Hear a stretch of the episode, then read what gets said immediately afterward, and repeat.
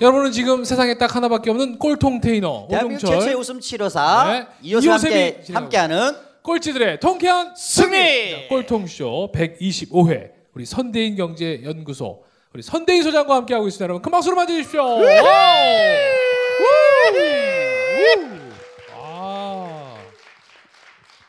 우리가 경제라고 딱 이러니까 되게 어려워 보이는데 우리 선대인 소장하고 얘기 나누다 보니까 아 너무 쉽죠. 일단 일단 아 좀 경제에 좀 여러분들 좀 관심 좀 생기지 않으세요? 그렇죠. 그래서 저는 그러니까 어떤 우리는 책도 그런 것 같아요. 책하고 사람하고는 교감이 안 일어나는데 책을 쓴 사람 만나고 나면 이 책도 읽고 싶고 이 사람이 쓴 책 모든 게 다 궁금해지는 거잖아요.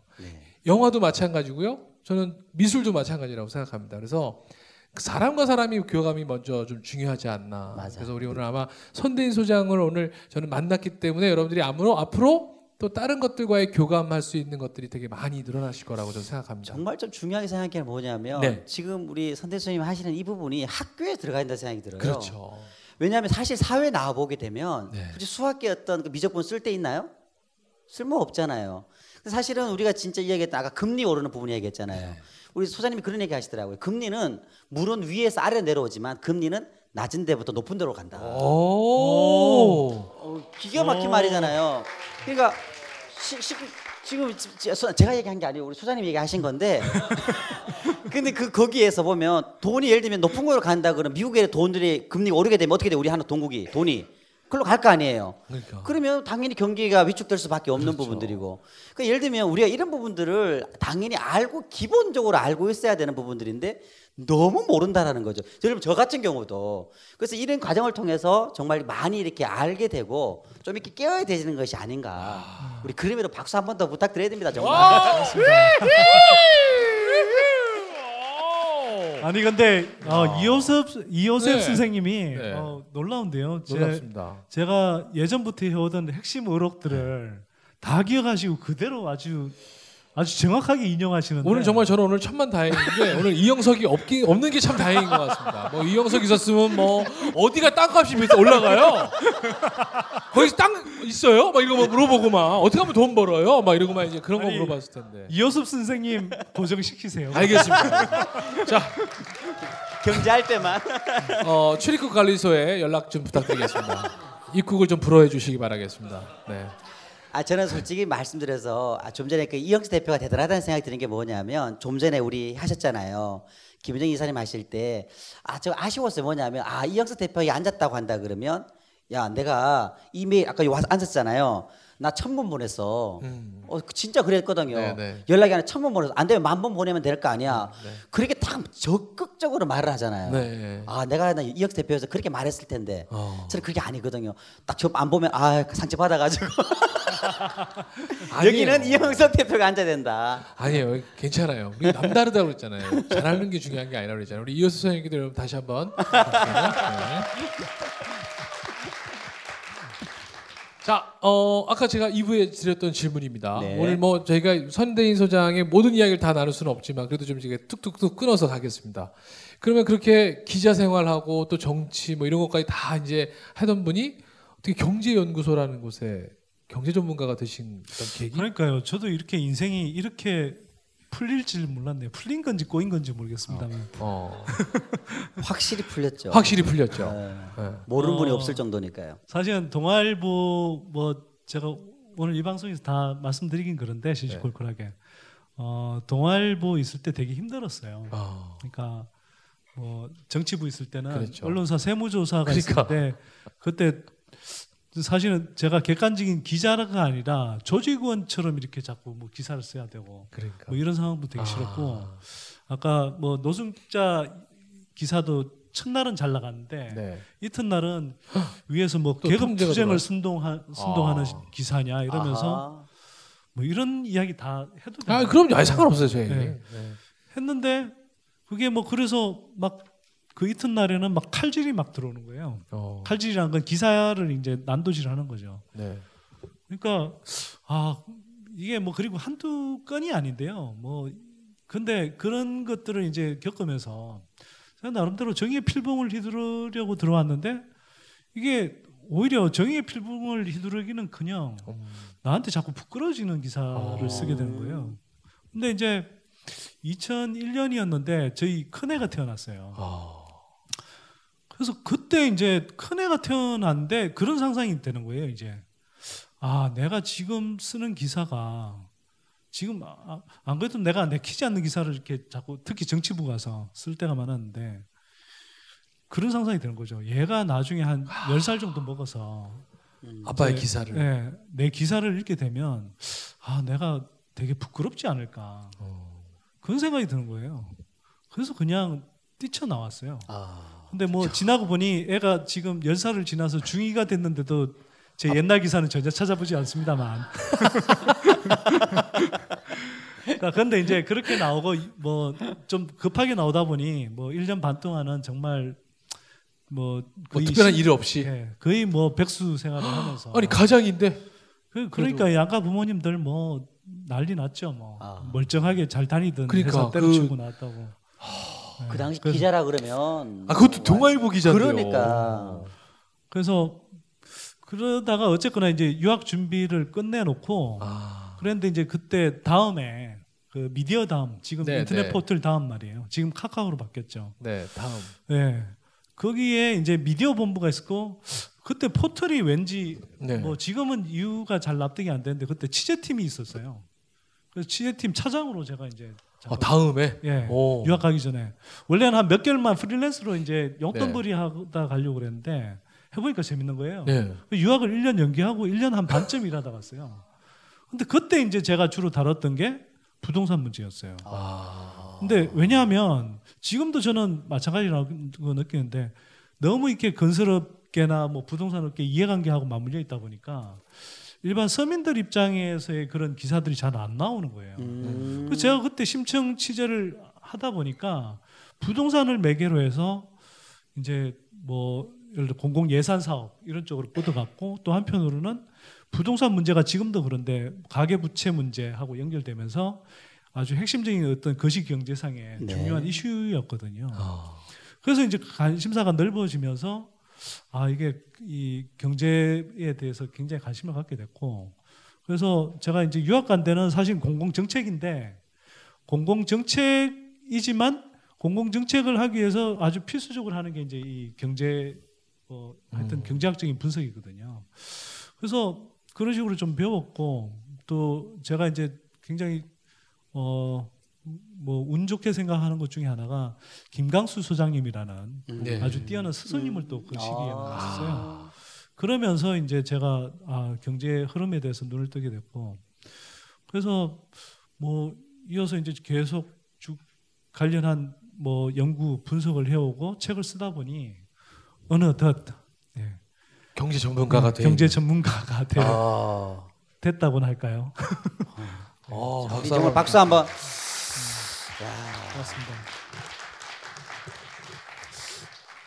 저는 이 부분 그 생각이 드는 게 뭐냐면 좀더 구체적으로 들어갔으면 좋겠다 네, 막 생각이 네. 드는 거 아니 뭐냐면 네. 지금 하시는 활동들이 네. 그러니까 이제 유대인 같은 경우는 어떻게 하냐면 13살이 성인식을 돼요. 어. 성인식을 딱 되었을 때 어떻게 하냐면 부모와 친척들이 그 아이에게 돈을 줘요. 보통 기본적으로 5천만 원에서 많으면 1억 정도를 받는다고 합니다. 어. 그러면 5천 1억을 받게 되면 그 아이가 뭘 하냐면 자발적으로 그 돈을 가지고 투자를 들어간대요.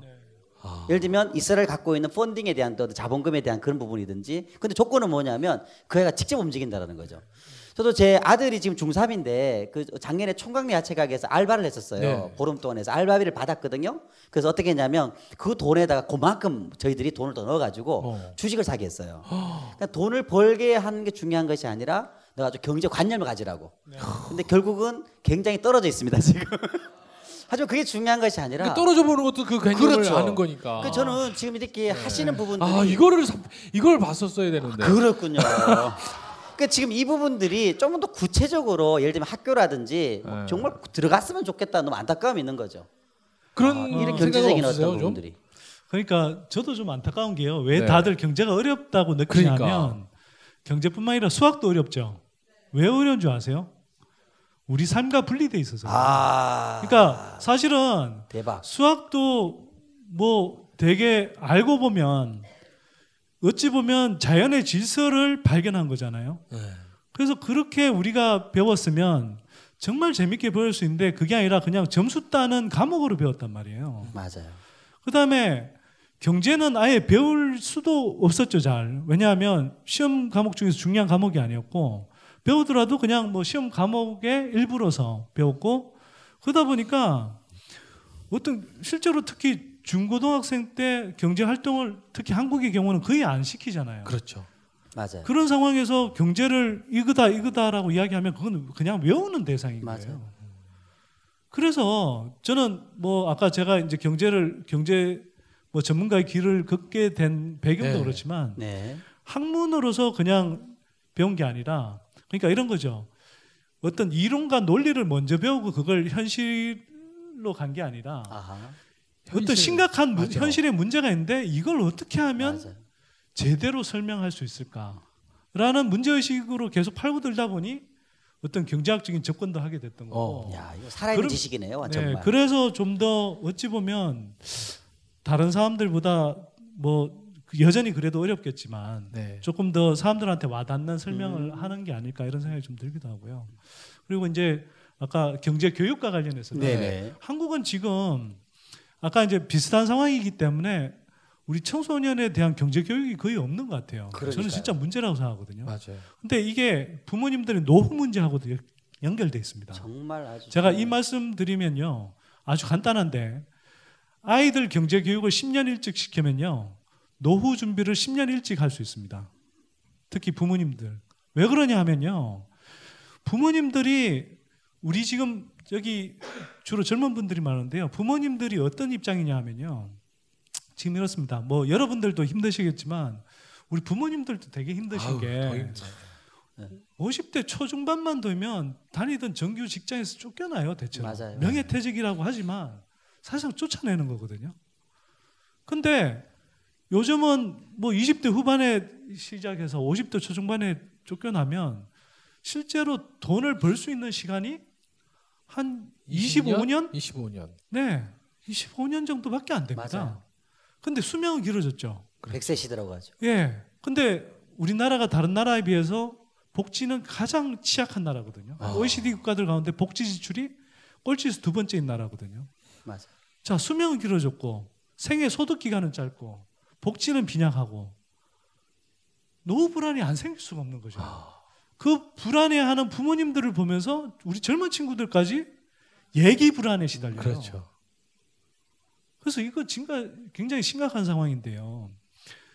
이제 물론 이런 것들은 사실 좋은 정책과 제도로 네. 좋은 사회 경제 구조를 만들면 그러니까. 사실 많은 부분 해결을 할 수 있는 문제이기도 하죠. 근데 한편으로는 그런 게 당장 안 되는 상황에서는 네. 여러 가지 자구책이 있어야 되는데 그 중에 하나는 저는 부모님들이 아이들이 정말 공부에 소질 있고 정말 하고 싶어 한다면 모르겠지만 그러니까. 그런 게 아니라면 저는 어릴 때 너무 공부만 공부만 하라고 그러시기보다는 네. 적절한 맞- 네. 경제적인 활동도 하게 하고 경험도 하게 해야 된다고 생각합니다. 맞아요. 예를 들어서 집에서 일을 하면 거기에 대해서 단순히 용돈을 주는 게 아니고요. 네. 일을 한 대가로 노동의 대가로 그렇죠. 예를 들어서 가정에서 그 대가로 급료를 주듯이 주는 거예요. 네. 그리고 그걸 가지고 생활을 해보게 하는 것이고 맞아. 그리고 그런 것들이 숙달이 되면 일정하게 투자를 해보게 할 수도 있는데요. 문제는 부모의 투자 습관이 아이한테 옮겨갈 수 있고 그대로 아. 갈수 있죠. 중요한 것은 부모부터 올바른 경제 활동을 하고 맞아요.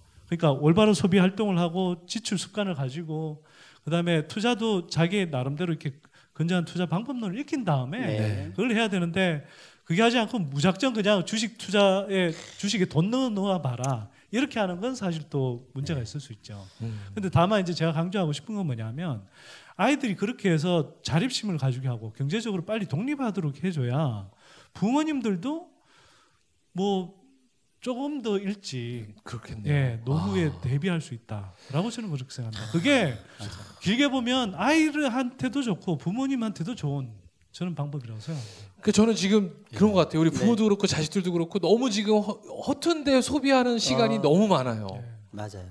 예. 그 사교육 뭐 이런 거에 막 너무 투자하는 거. 근데 애들은 그동안은 너 어린애니까 일단 나 따라와. 그렇죠. 했는데 애들이 이제 나이 스물 되면 나오는데 세상 나와서 아무것도 아는 거 없고. 그렇죠. 이제 너 알아서 해.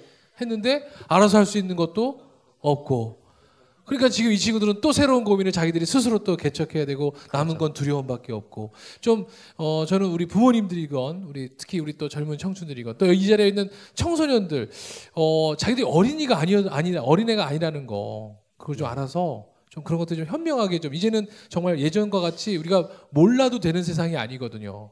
맞아요. 근데 이제 우리가 저성장 시대에 우리가 정말 어떻게 우리가 이제 선진국들 보면 다 누리고 살잖아요. 그 사람들은 지금 저성장 시대를 지금 몇십 년, 백 년 가까운 시간을 살고 오고 있거든요. 그 안에서 그들이 살 거리를 지혜롭게 이겨낸 것처럼 우리 대한민국도 이제 예전처럼 막 경기 호황 이런 시대는 이제 오지 않아요. 저희도 이제 잘 사는 나라에 진입하기 위해선 네.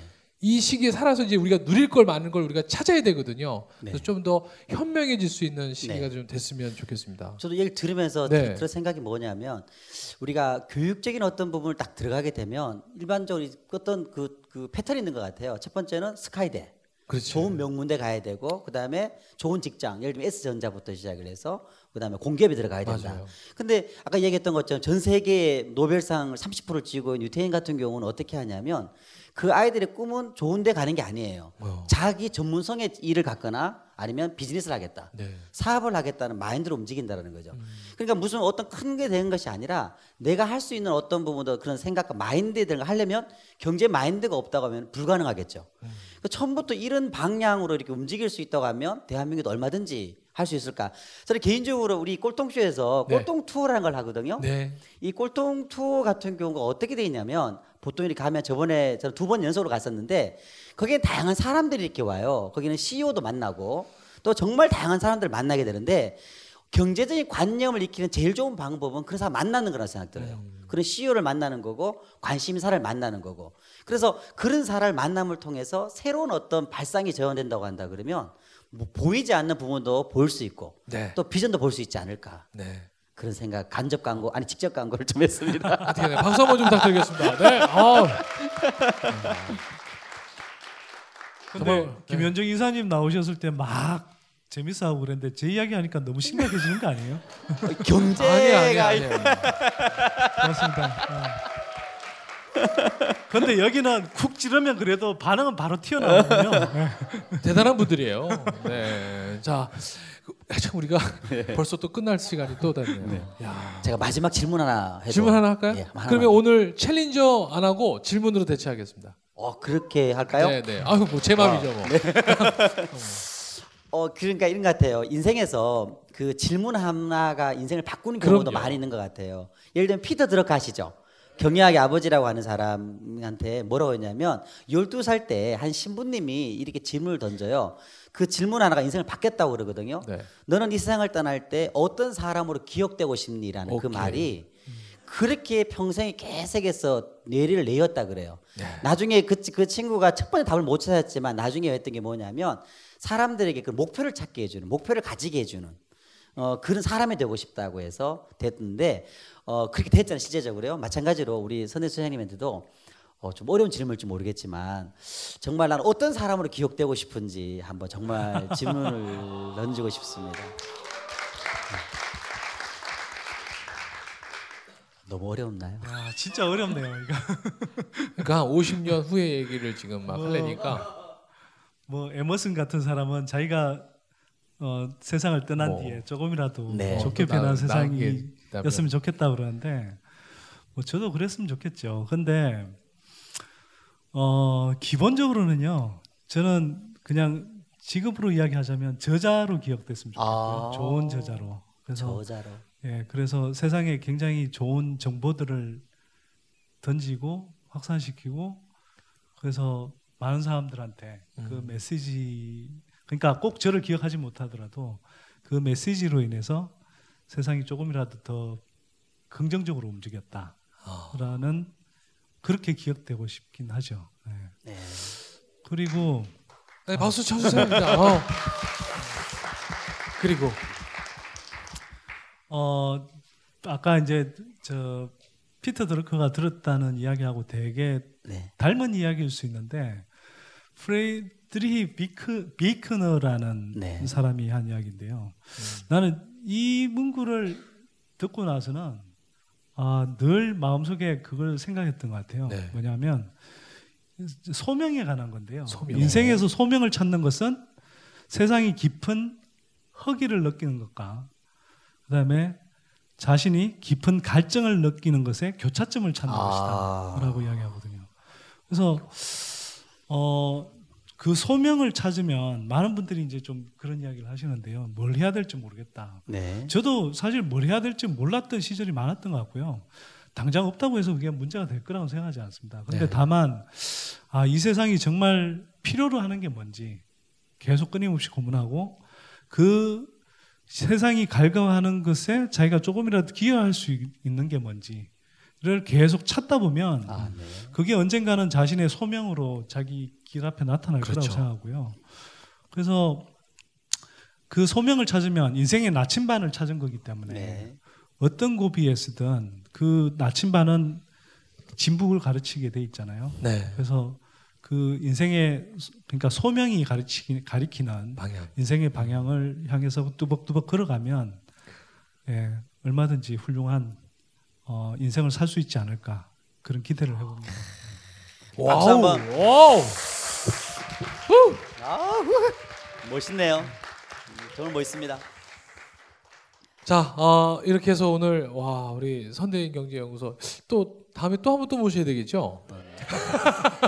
어, 매년 연말마다 모실까요? 이 경제는 이거, 꼭 이거 정해진 레파토리죠 이거.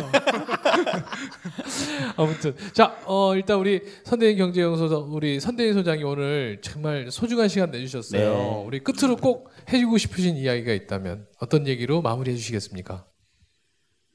아, 제가 네, 또 네, 네? 네. 그- 벌써 끝내 끝내야 될 시간이 네, 저는. 아까 그게 마무리 발언인 줄 알고. 그거는 이제 질문에 대한 답이었고 네. 그다음에 제가 보기엔 그 질, 답변에서 찾은 건데요. 그 오늘 미션을 생략하는 걸 줄 알았는데 오늘 네. 공통 미션으로 좀 드리겠습니다. 아, 네. 너무 사실요, 여러분들 여기 나오시는 분한테 미션 드리는 게 그분한테만 드리는 게 아니에요. 음. 이분과 같은 똑같은 처지에 있는 사람들이 전국에 얼마나 많겠습니까? 그 사람들은 그 미션을 스스로 하시면 되는 거고요. 지금 아까 얘기한 것처럼 자기만의 소명, 아, 그 소명을 찾아보는 어떤 미션. 어, 그걸 한번 좀 저는 고민해 보면 너무 좋을 것 같습니다. 아까 교차점이 뭐라고 한 번 더 말씀해 주시겠습니까? 갈증의 교차점을 허기와 해결하는 갈증. 것이다. 네. 그러니까 우리가 사실 지금 대한민국 사회는 배고픈 사회는 아니거든요. 그렇지 않습니까? 네. 우린 사실 목마른 시대를 살고 있습니다. 갈증이 난 시대거든요. 그래서 여러분들 뭔가 실패하시면 여러분 꼭 배, 배고플 것 같죠? 아니에요. 여러분 대한민국이 여러분 어디 가서 밥 한 끼는 먹여줘요. 그러니까 배고픔의 실패가 아닙니다. 네. 여러분들은 아마 계속 그 갈증의 허덕임을 아마 실패로 느끼시는 거가 있을 겁니다. 그래서 지금 소명을 안다라는 건 저는 그게 되게 중요한 것 같습니다. 네. 자, 어, 그걸 공통 미션으로 드리면서 끝으로 마무리 그래서 꼭 이게 해주고 싶으신 네. 네. 꼴찌가 통쾌하게 승리하는 쇼인 거죠. 네, 네. 맞습니다. 꼴찌의 사실은- 통쾌한 승리 쇼.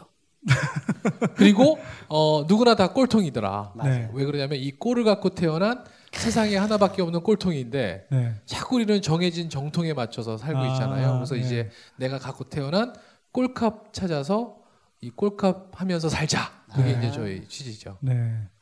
그 이게 또 하, 사실 간접 광고가 될 것 같아서 조금 그런데 아니 이제 계속 예. 저희는 직접 광고까지 다 했어요. 제가 번역한 책 중에 다이카 골리앗이라는. 책이 있습니다. 어. 네. 혹시 읽어보셨는지 모르겠는데요. 그 다이카 골리앗은 기본적으로 이런 거죠. 아, 그 양치기 목동이 어떻게 네. 그 거대한 골리앗을 이겼냐. 아하. 맞아요. 예. 근데 우리가 한없이 약해 보이는 존재에도 사실은 알고 보면 강점이 있는 거고요. 네. 또 한없이 강해 보이는 사람들도 약점이 있는 거죠. 그래서 어, 약한 사람들은 어, 패배감에 젖어서 또 좌절감에 젖어서 너무 이렇게 주눅들어 있지 말고 어, 게임의 규칙을 바꾼다든지 네. 또 어떤 현명한 어떤 자신만의 방식으로 또 자신의 약점을 강점으로 전환시켜서 네. 예를 들면 난독증 환자들 중에 오히려 뭐 우리가 세속적인 좀 기준일 수도 있겠습니다만 인생에서 성공했다고 평가받는 사람들이 굉장히 많아요. 네. 음, 그래서 그런 건 어떤 역경들을 한편으로는 그 사람이 계속 부단하게 이 노력하도록 만드는 어떤 촉매제 역할을 했던 것 같거든요. 네. 그래서 제가 이제 꼴통쇼가 그런 뜻이라고 하니까 음. 꼴찌도 또는 약자도 네. 충분히 노력하면 또 자신의 약점을 또 강점으로 이 승화시키면 얼마든지 승리하는 그런 세상을 열 수 있다 이렇게 생각하고요. 그래서 기죽지 말고 열심히 삽시다. 우리 박수 한번 부탁드릴게요. 자, 우리 오늘 어, 선대인 소장님께 여러분 큰 박수 고맙습니다. 부탁드리고요. 그다음에 오늘 함께해 주신 우리 이호섭 소장께도 여러분 감사의 박수 부탁드리겠습니다. 여기서 마치겠습니다. 와우! 선대인! 선대인! 선대인!